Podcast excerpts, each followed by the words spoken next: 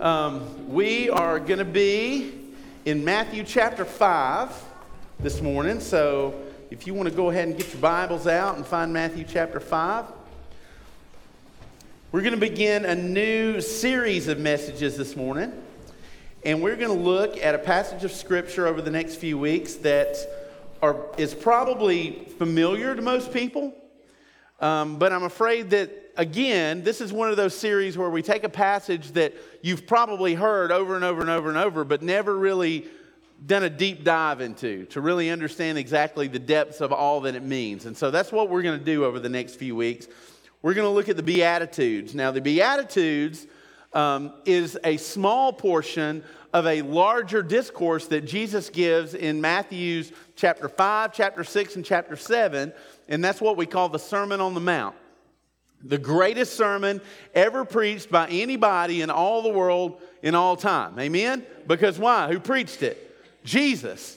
I want you to know this as well as we go into this. The whole Sermon on the Mount is chapter 5, 6, 7 in the Gospel of Matthew. It won't take you very long if you were to want to read the entire sermon as it's recorded.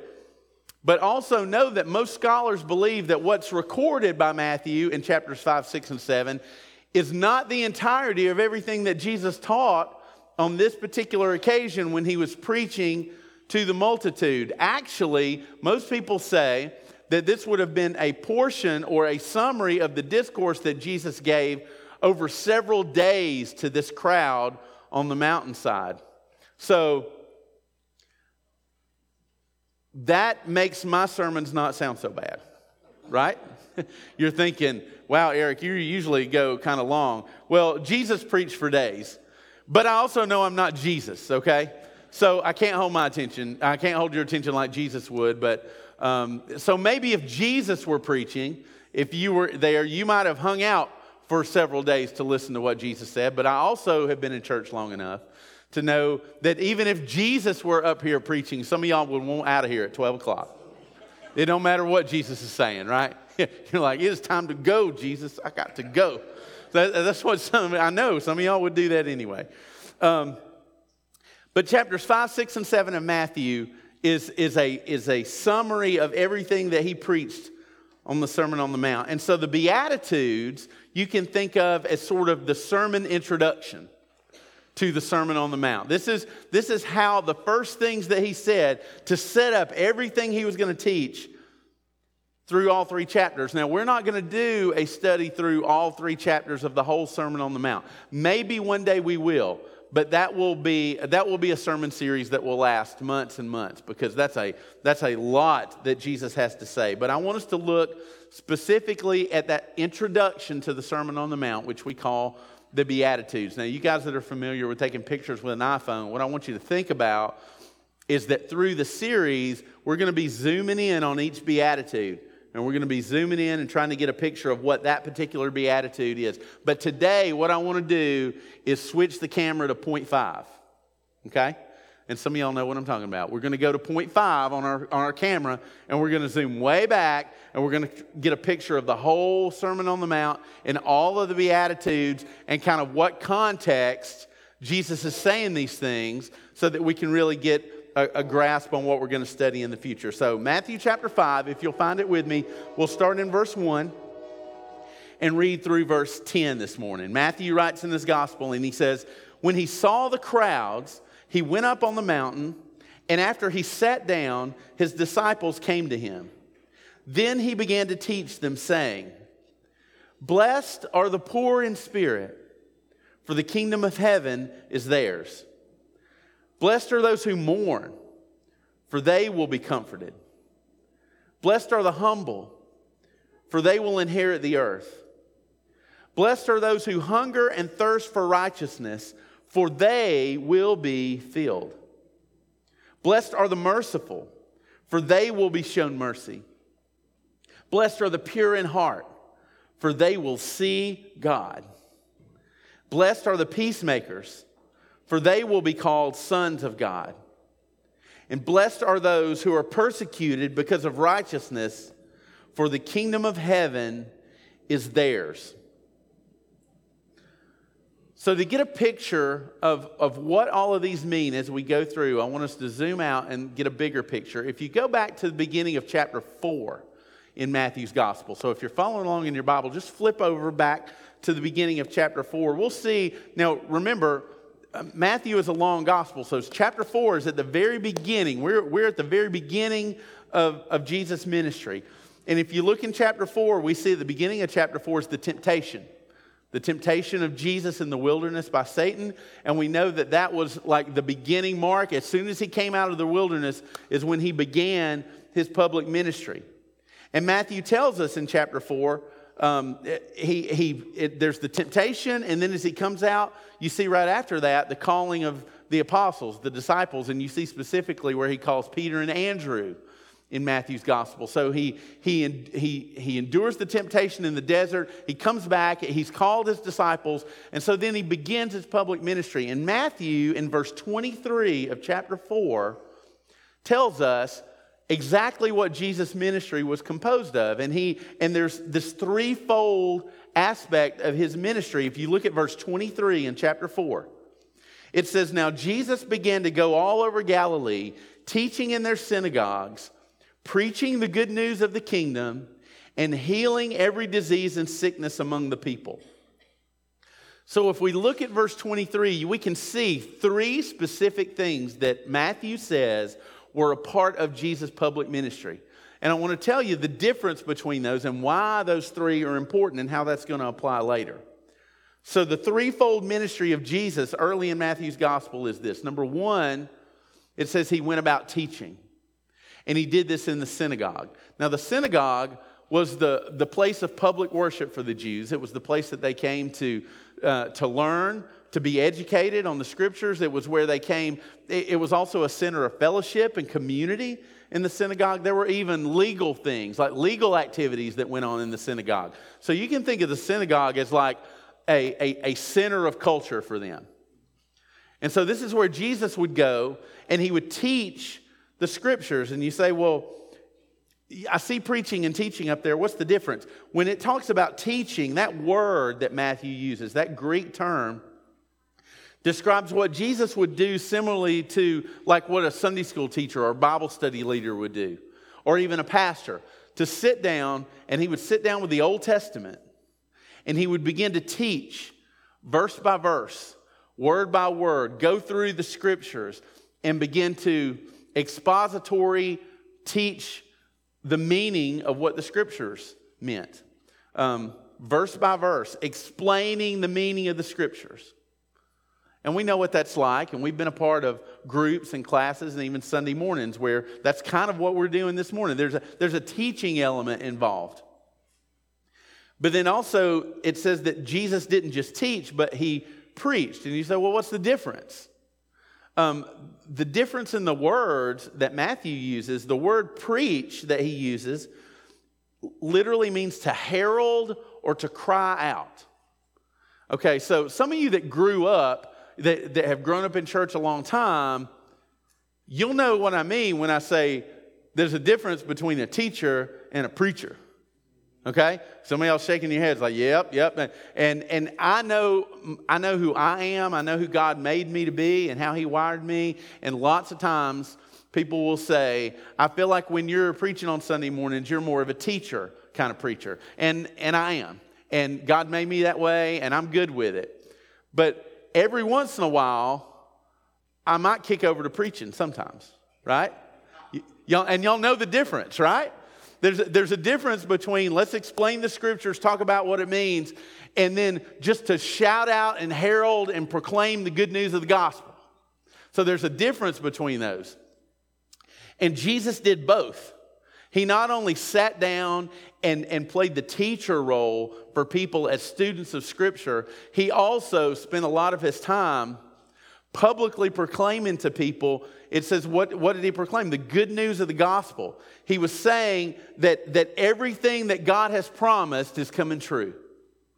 Everything that God has set up through all of the Old Testament is coming true right now. The kingdom that you've been waiting for is here, and it's me. I'm the embodiment of the kingdom. I am the one that, that the prophets talked about is coming, and I'm here, and I'm bringing the kingdom of God. And the good news is that there's reconciliation between man and God, and I'm the one who's come to bring that. So that's good news. That's preaching the gospel. And so he spent his time not only teaching the scriptures, but proclaiming and preaching the good news of the gospel that God's perfect kingdom had come and he was the king of that kingdom. Amen? Amen? All right. So he was preaching and teaching, and, and he did both of these things like no other person in history would have ever been able to do it. Obviously, why? Can you imagine being in a Bible study with Jesus and hearing Jesus explain to you what the scriptures meant because it's his word? He wrote it, he was the author of it. So, so of course, when you read in the Gospels, the times that he would teach in the synagogue, and the scribes and the Pharisees and all the people, it said that they marveled at what he said. And they were like, and they said to each other, No one's ever spoken the way this man speaks. It's for good reason, because it's his word. He was teaching it, and he was proclaiming the good news, not just of a kingdom to come. That's what John the Baptist did. When you think about John the Baptist as the forerunner to Jesus, the forerunner to the Messiah, John the Baptist was a preacher. Okay, John the Baptist was not a teacher, he was a preacher, right? Like preacher with a maybe with an A on the end. No, he was he, that's who John the Baptist was. And he was preaching the kingdom that was coming, that there's one coming soon. And Jesus preached the same way, but instead of preaching about a kingdom that was coming, Jesus was telling them about a kingdom that had come, that was here, and he was in their midst. So he preached with power and authority, and he taught the scriptures with power and authority because they belonged to him. But then there was a third aspect to his ministry, Matthew says, and it was his healing ministry. Now you say, why would, why would his healing ministry be so important? And why would Matthew make mention of it along with his teaching and preaching? Because the healing ministry of Jesus was the divine supernatural verification of all that he was teaching and all that he was preaching. His healing, because there were lots of people teaching the scriptures, right? In, in his day. There are lots of people who teach the scriptures now. There were lots of preachers preaching different things that weren't the true gospel, just like there are today. So, Jesus' healing ministry, one of the functions or reasons that he publicly healed so many people is because it was proof that he was exactly who he said he was. And because he did things that no one else could do. And he healed people in ways that no one else could. Uh, Matthew says that he went, he went around healing every kind of sickness and disease, right? That's what you read in verse 23. Every kind. So Jesus wasn't a one trick pony when it came to his healing ministry. He wasn't the guy who would, who would ride into town with his wagon with this magic cure all elixir and would stand on the corner. And you know, remember the old school, like back in the early Americans, so they'd, they'd, they'd have their elixir in a jar and it was this cure all. If you drink this magic stuff, it'll, it'll heal all that, all that ails you. And people giving out money for it. And, and those guys were crooks, right? Jesus wasn't, he healed every, any sickness, any kind of illness, all kinds of things, demon possession, um, leprosy, people who were lame, people who were blind, people who couldn't, all of these things. He could heal all of them instantly and completely. Jesus' healings weren't temporary. He didn't trick somebody into an emotional response that triggered some kind of physical um, anomaly that made them temporarily feel better.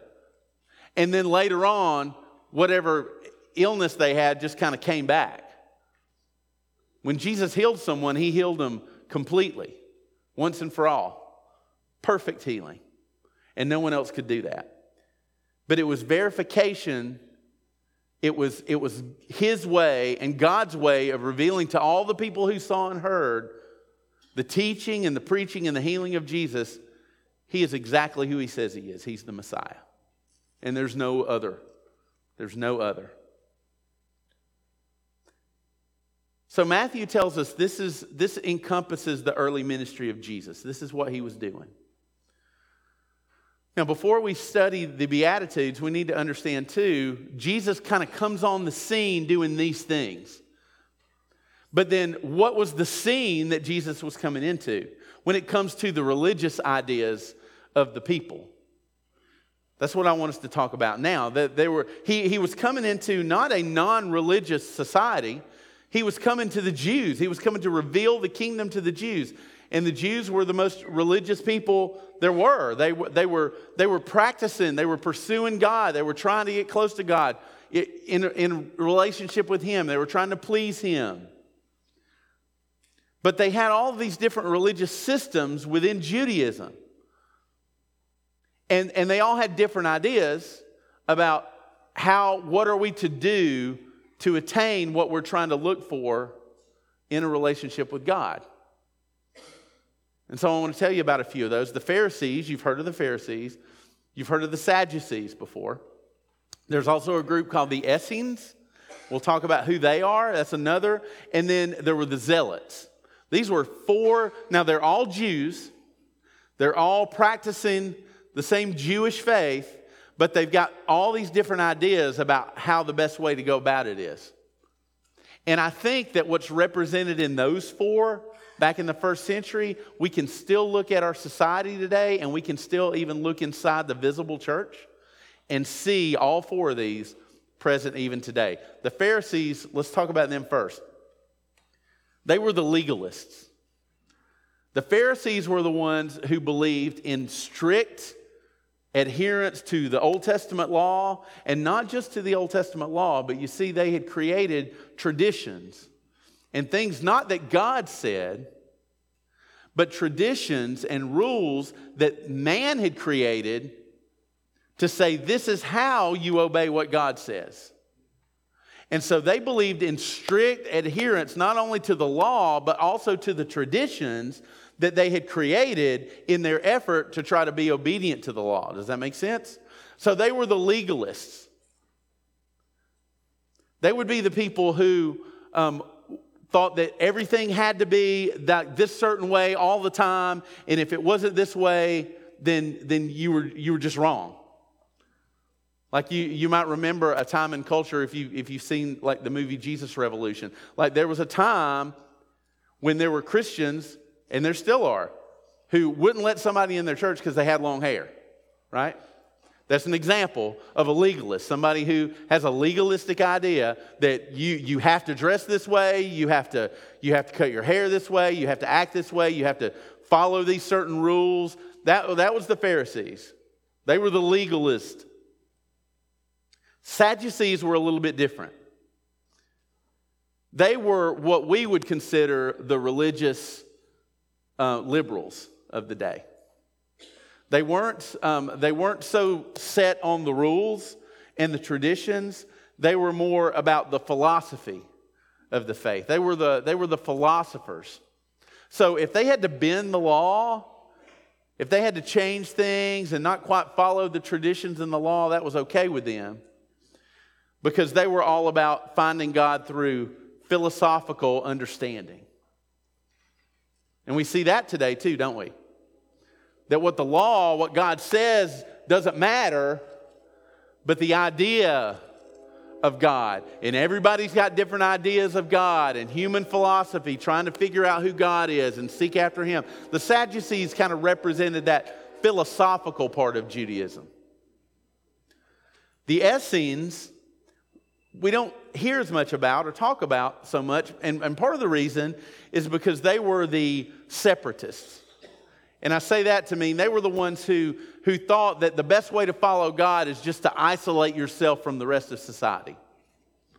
They were the ones who would, who would just cut themselves off and, and go live in isolation. They would sometimes go outside of cities and outside of society, and they would live alone by themselves. Real, real similar to like the monastic movement in early Christianity, like, like what monks would do. Like these were the Essenes. They, they felt like separating from society as much as possible, living out in the wilderness, that sort of thing. That's, that's how they pursued God. And then there's the Zealots. Now, the Zealots were um, they were rough. The zealots were your political activists. The zealots were the the uh, I'll, I'll use the term nationalists. Okay, they were the ones who were who were so wrapped up in the politics of, of Israel versus versus Rome they were the ones like carrying weapons around with them all the time, always looking for a chance to try to overthrow Rome. They were looking for a revolt. They were looking for a revolution. And they thought the way we the way the kingdom of God is going to come is when we rise up in violence against Rome and we and we literally start a revolution and take them over. So the zealots were willing to do whatever it took. They were willing to kill people, murder people in in in political um, in political positions to get what they wanted. They would probably be comparable to what we would call Christian nationalists now people who are just all about politics, politics, politics, politics. The kingdom of God's going to come when we take back our country through politics. That's, that's who they were. So we can look at those four. We can see that those ideas and those approaches to following God are still present today, aren't they? We can still see those, even, even in our churches and different personalities of people. So here's Jesus teaching the truth of the scriptures, preaching the good news of the kingdom of God has come, and he's verifying what he's saying through miraculous healings that nobody else could do. Jesus is coming on the scene and he's doing these things in the midst of this religious culture, this culture that's pursuing God in all of these different directions. And Jesus is coming in the middle of all that basically to say, All of you guys have it wrong.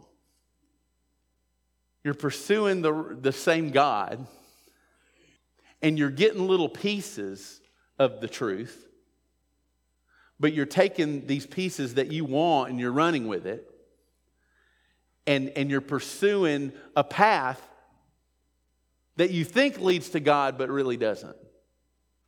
They all represented a piece of the kingdom that Jesus had come to bring, but, but they failed to embrace the whole kingdom. Jesus comes to say, I represent the true kingdom of God. And everything that he taught and everything he preached was to bring them to that. And so this is his early ministry.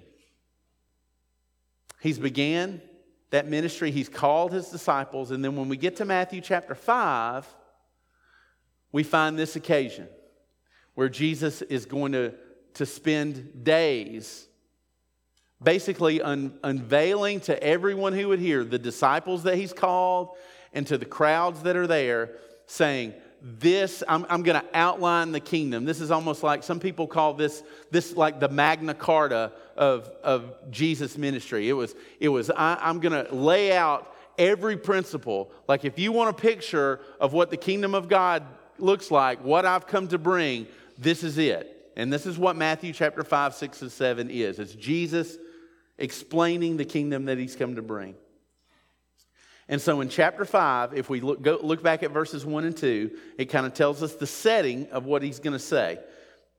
Verse 1 says, When he saw the crowds, he went up on the mountain, and after he sat down, his disciples came to him. Then he began to teach them.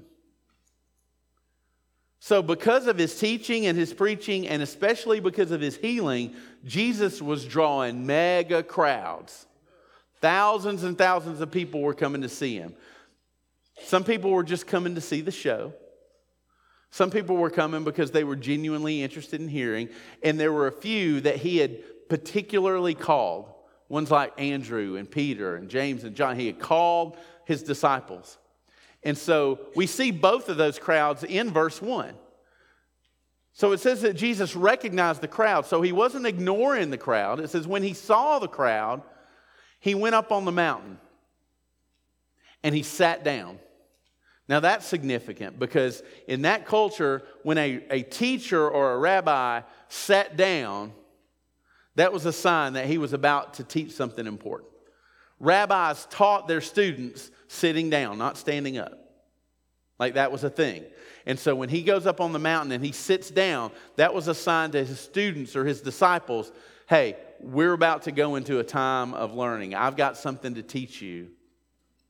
And so he sits down, and it says his disciples came to him because they saw, oh, he's sitting down, guys. He, he's about to say something important. So they gather up around him. But he puts himself, he positions himself with them on this mountain because there's this huge crowd that's following after him. And you say, well, who is Jesus talking to when he says these things that we're going to study? Well, primarily, he's teaching his students, he's teaching his disciples. He sits down and they come and gather close to him. But it says he saw the crowds, which means that he was fully aware that there were thousands of people around. And not only was he going to speak what he was going to speak to his students, but he wanted to do it in a way and in a place that everyone else could hear. That's almost kind of like what we do at church. Like when I when I when when God lays scripture on my heart and I prepare and I come on Sunday morning, I'm my primary audience is you guys. But yet we have a live stream, right? And we also open up our services to anybody who wants to come. And so when I prepare, I'm preparing to teach you as the church, as Jesus followers, but also being aware that there's a crowd that there's a crowd of people who are listening. We may not see them all. There may be folks that come into our services that are part of that crowd. They're just coming to check it out, see what's going on. There are people watching us online, they're part of the crowd. So Jesus is aware of all of these things. And what's so cool is he, he goes up on the side of the mountain to, to teach this.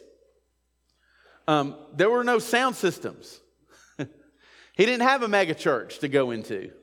Uh, he didn't have microphones and PA systems and sound guys to run the equipment so that they could amplify and everybody could hear. But he puts himself up on the side of the mountain so that the crowd would be below him in the acoustics of that place. Jesus could teach. He could teach his disciples, but his voice would amplify off the side of that mountain and go down into the crowd. And so he was strategic. He, he intentionally positioned himself so that he could be heard by as many people as possible. And so he begins the sermon by making these eight statements, and we call these the Beatitudes. The word beatitude literally means, it comes from a root word that means blessing. And that makes sense that the Beatitudes are blessings because they all start with this word blessed. Blessed are these, and blessed are those. And, and he begins to use this, this word that Matthew says that Jesus used for blessed is a Greek word. I'm going to tell you what it is if, for the nerds who like that. It's, it's the Greek word makarios. Makarios, and it's spelled M A K A R I O S. Makarios. And you say, well, what does that mean? Literally translated, that word means happy. You say, oh, that's where you got the title for the sermon series. Yeah, that's why we're calling it happy, because that word literally translated means it means happy, fortunate, or blissful. So Jesus is describing people who are happy, fortunate, and blissful. But we need to understand that for us in the 21st century, Jesus used the word happy or blessed very different than we use it. Because ice cream makes me happy. After church, this is over, some of y'all are watching your watch because you're like, I want ice cream. I do too, I promise. Nobody wants ice cream in the room more than me. Ice cream makes me happy. That's not the kind of happy Jesus is talking about when he says blessed. And so I want to give you a picture or, or a definition of Jesus. He says, Happy are these people, fortunate are these people, blissful are these people. And here's a definition that you can write down and keep this in mind through this entire series as we walk through it. The blessedness of the Beatitudes is a supreme and satisfying gladness found in a life that is rested in and right with God. And that may take you a minute to write down if you're a note taker, but we're not talking about the happiness that comes from ice cream or the happiness that comes from circumstances or the happiness that comes from money or the happiness that comes from activities that we do. Those are all exterior things. When Jesus said, Blessed are these or happy are these, he's talking about this kind of happiness. He's talking about a supreme and satisfying gladness. Like, do you know what that feels like? Do you, can you grasp what he's saying there? It's the kind of gladness and satisfaction that comes from resting in a relationship with God. In knowing that you are in Christ and you are right with God because of what God has done and because of what Jesus has done. That's what blessed are means when Jesus says it. I, I remember an old gospel song. I don't remember how old it was or exactly who wrote it, but I remember the Gaither Vocal Band used to just kill it. They just knock it out of the park. But it was called Satisfied. That was the title of the song. And it said, what, what was the lyrics to that song? Some of y'all remember. It says, I'm satisfied with Jesus. I think that old gospel song captures what the Beatitudes are about. Jesus says, satisfied, blessed, fulfilled are the ones who have this present in them. These characteristics.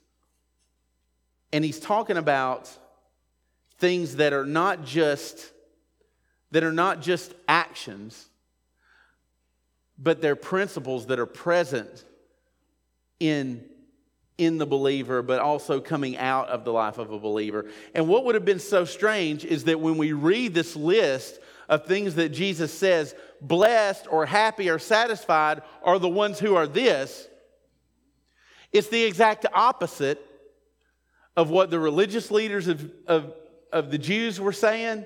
It's the opposite of what the, the, the unsaved world was pursuing in happiness. I mean, if you look back in your Bible and you go back to the go back to the text, I'm going to scroll back here. The poor in spirit, those who mourn, the ones who are humble, the ones who hunger and thirst for what's right, the ones who are merciful, the ones who are pure in heart, the peacemakers, and the ones who are persecuted. That is not the definition of happiness that the world has. The world tells you if you're that kind of person, you're going to get walked all over and your life will be miserable. But Jesus said the exact opposite. It's like an upside down way of viewing the world. And when you study the whole Sermon on the Mount, it's full of that. Jesus constantly says through the sermon, This is what you've heard all your life. This is what you've been taught by the religious leaders. But what I'm telling you is this there's a greater understanding, there's an upside down view of the world that my kingdom has come to bring. And until you can embrace that and understand that, through a relationship with me, then the happiness that you're pursuing isn't going to lead to true, supreme, satisfying happiness. It's going to lead to a temporary happiness that will come and go as life changes and as circumstances change. The world would say, Happy are the rich. The world would say, Happy are the noble, the successful, the macho, the glamorous. Happy are the aggressive, assertive people. Happy are the famous people. Right? Isn't that what we hear? Isn't that what we're told constantly? This is what happiness is. Jesus flies in the face of that in the Beatitudes. That's exactly not where true happiness comes from. The other thing that I want you to notice when we look at, at, the religious side of it, the world is pursuing all of these things, and we know, okay, that's, Jesus says, that's sure not what it is. But also the religious system of the Jews. If you go back again and look at the list overall, look at the, the results of these characteristics and what Jesus says is coming to the ones who, who understand and, and exhibit these things. The kingdom of heaven is theirs in verse 3. They will be comforted, verse 4. They will inherit the earth, verse 5. Um, they, will, they will be filled with righteousness, verse 6. They will be shown mercy, verse 7. They will see God, verse 8. They will be called sons of God, verse 9. And the kingdom of heaven will be theirs in verse 10. Do you realize that's everything that the Jews wanted? The religious leaders, the Pharisees, the Sadducees, the Essenes, and the Zealots, all with their different philosophies, that is what they all wanted. They wanted the kingdom of heaven to be theirs. They wanted to be comforted. They wanted to inherit the earth. They wanted to be given mercy by God. They wanted to see God. They wanted to, the kingdom of heaven to be theirs. But they were going about it all the wrong way. And Jesus says, if this, this is the result and this is the reward that comes with this kind of satisfaction, and this kind of satisfaction only exists in the hearts of those who embrace the kingdom that I've come to bring. So, folks, we know that we live in a world full of people who want to be happy right? You want to be happy. I want to be happy. Every person that's ever been created by God, which is every person ever, desires this kind of happiness.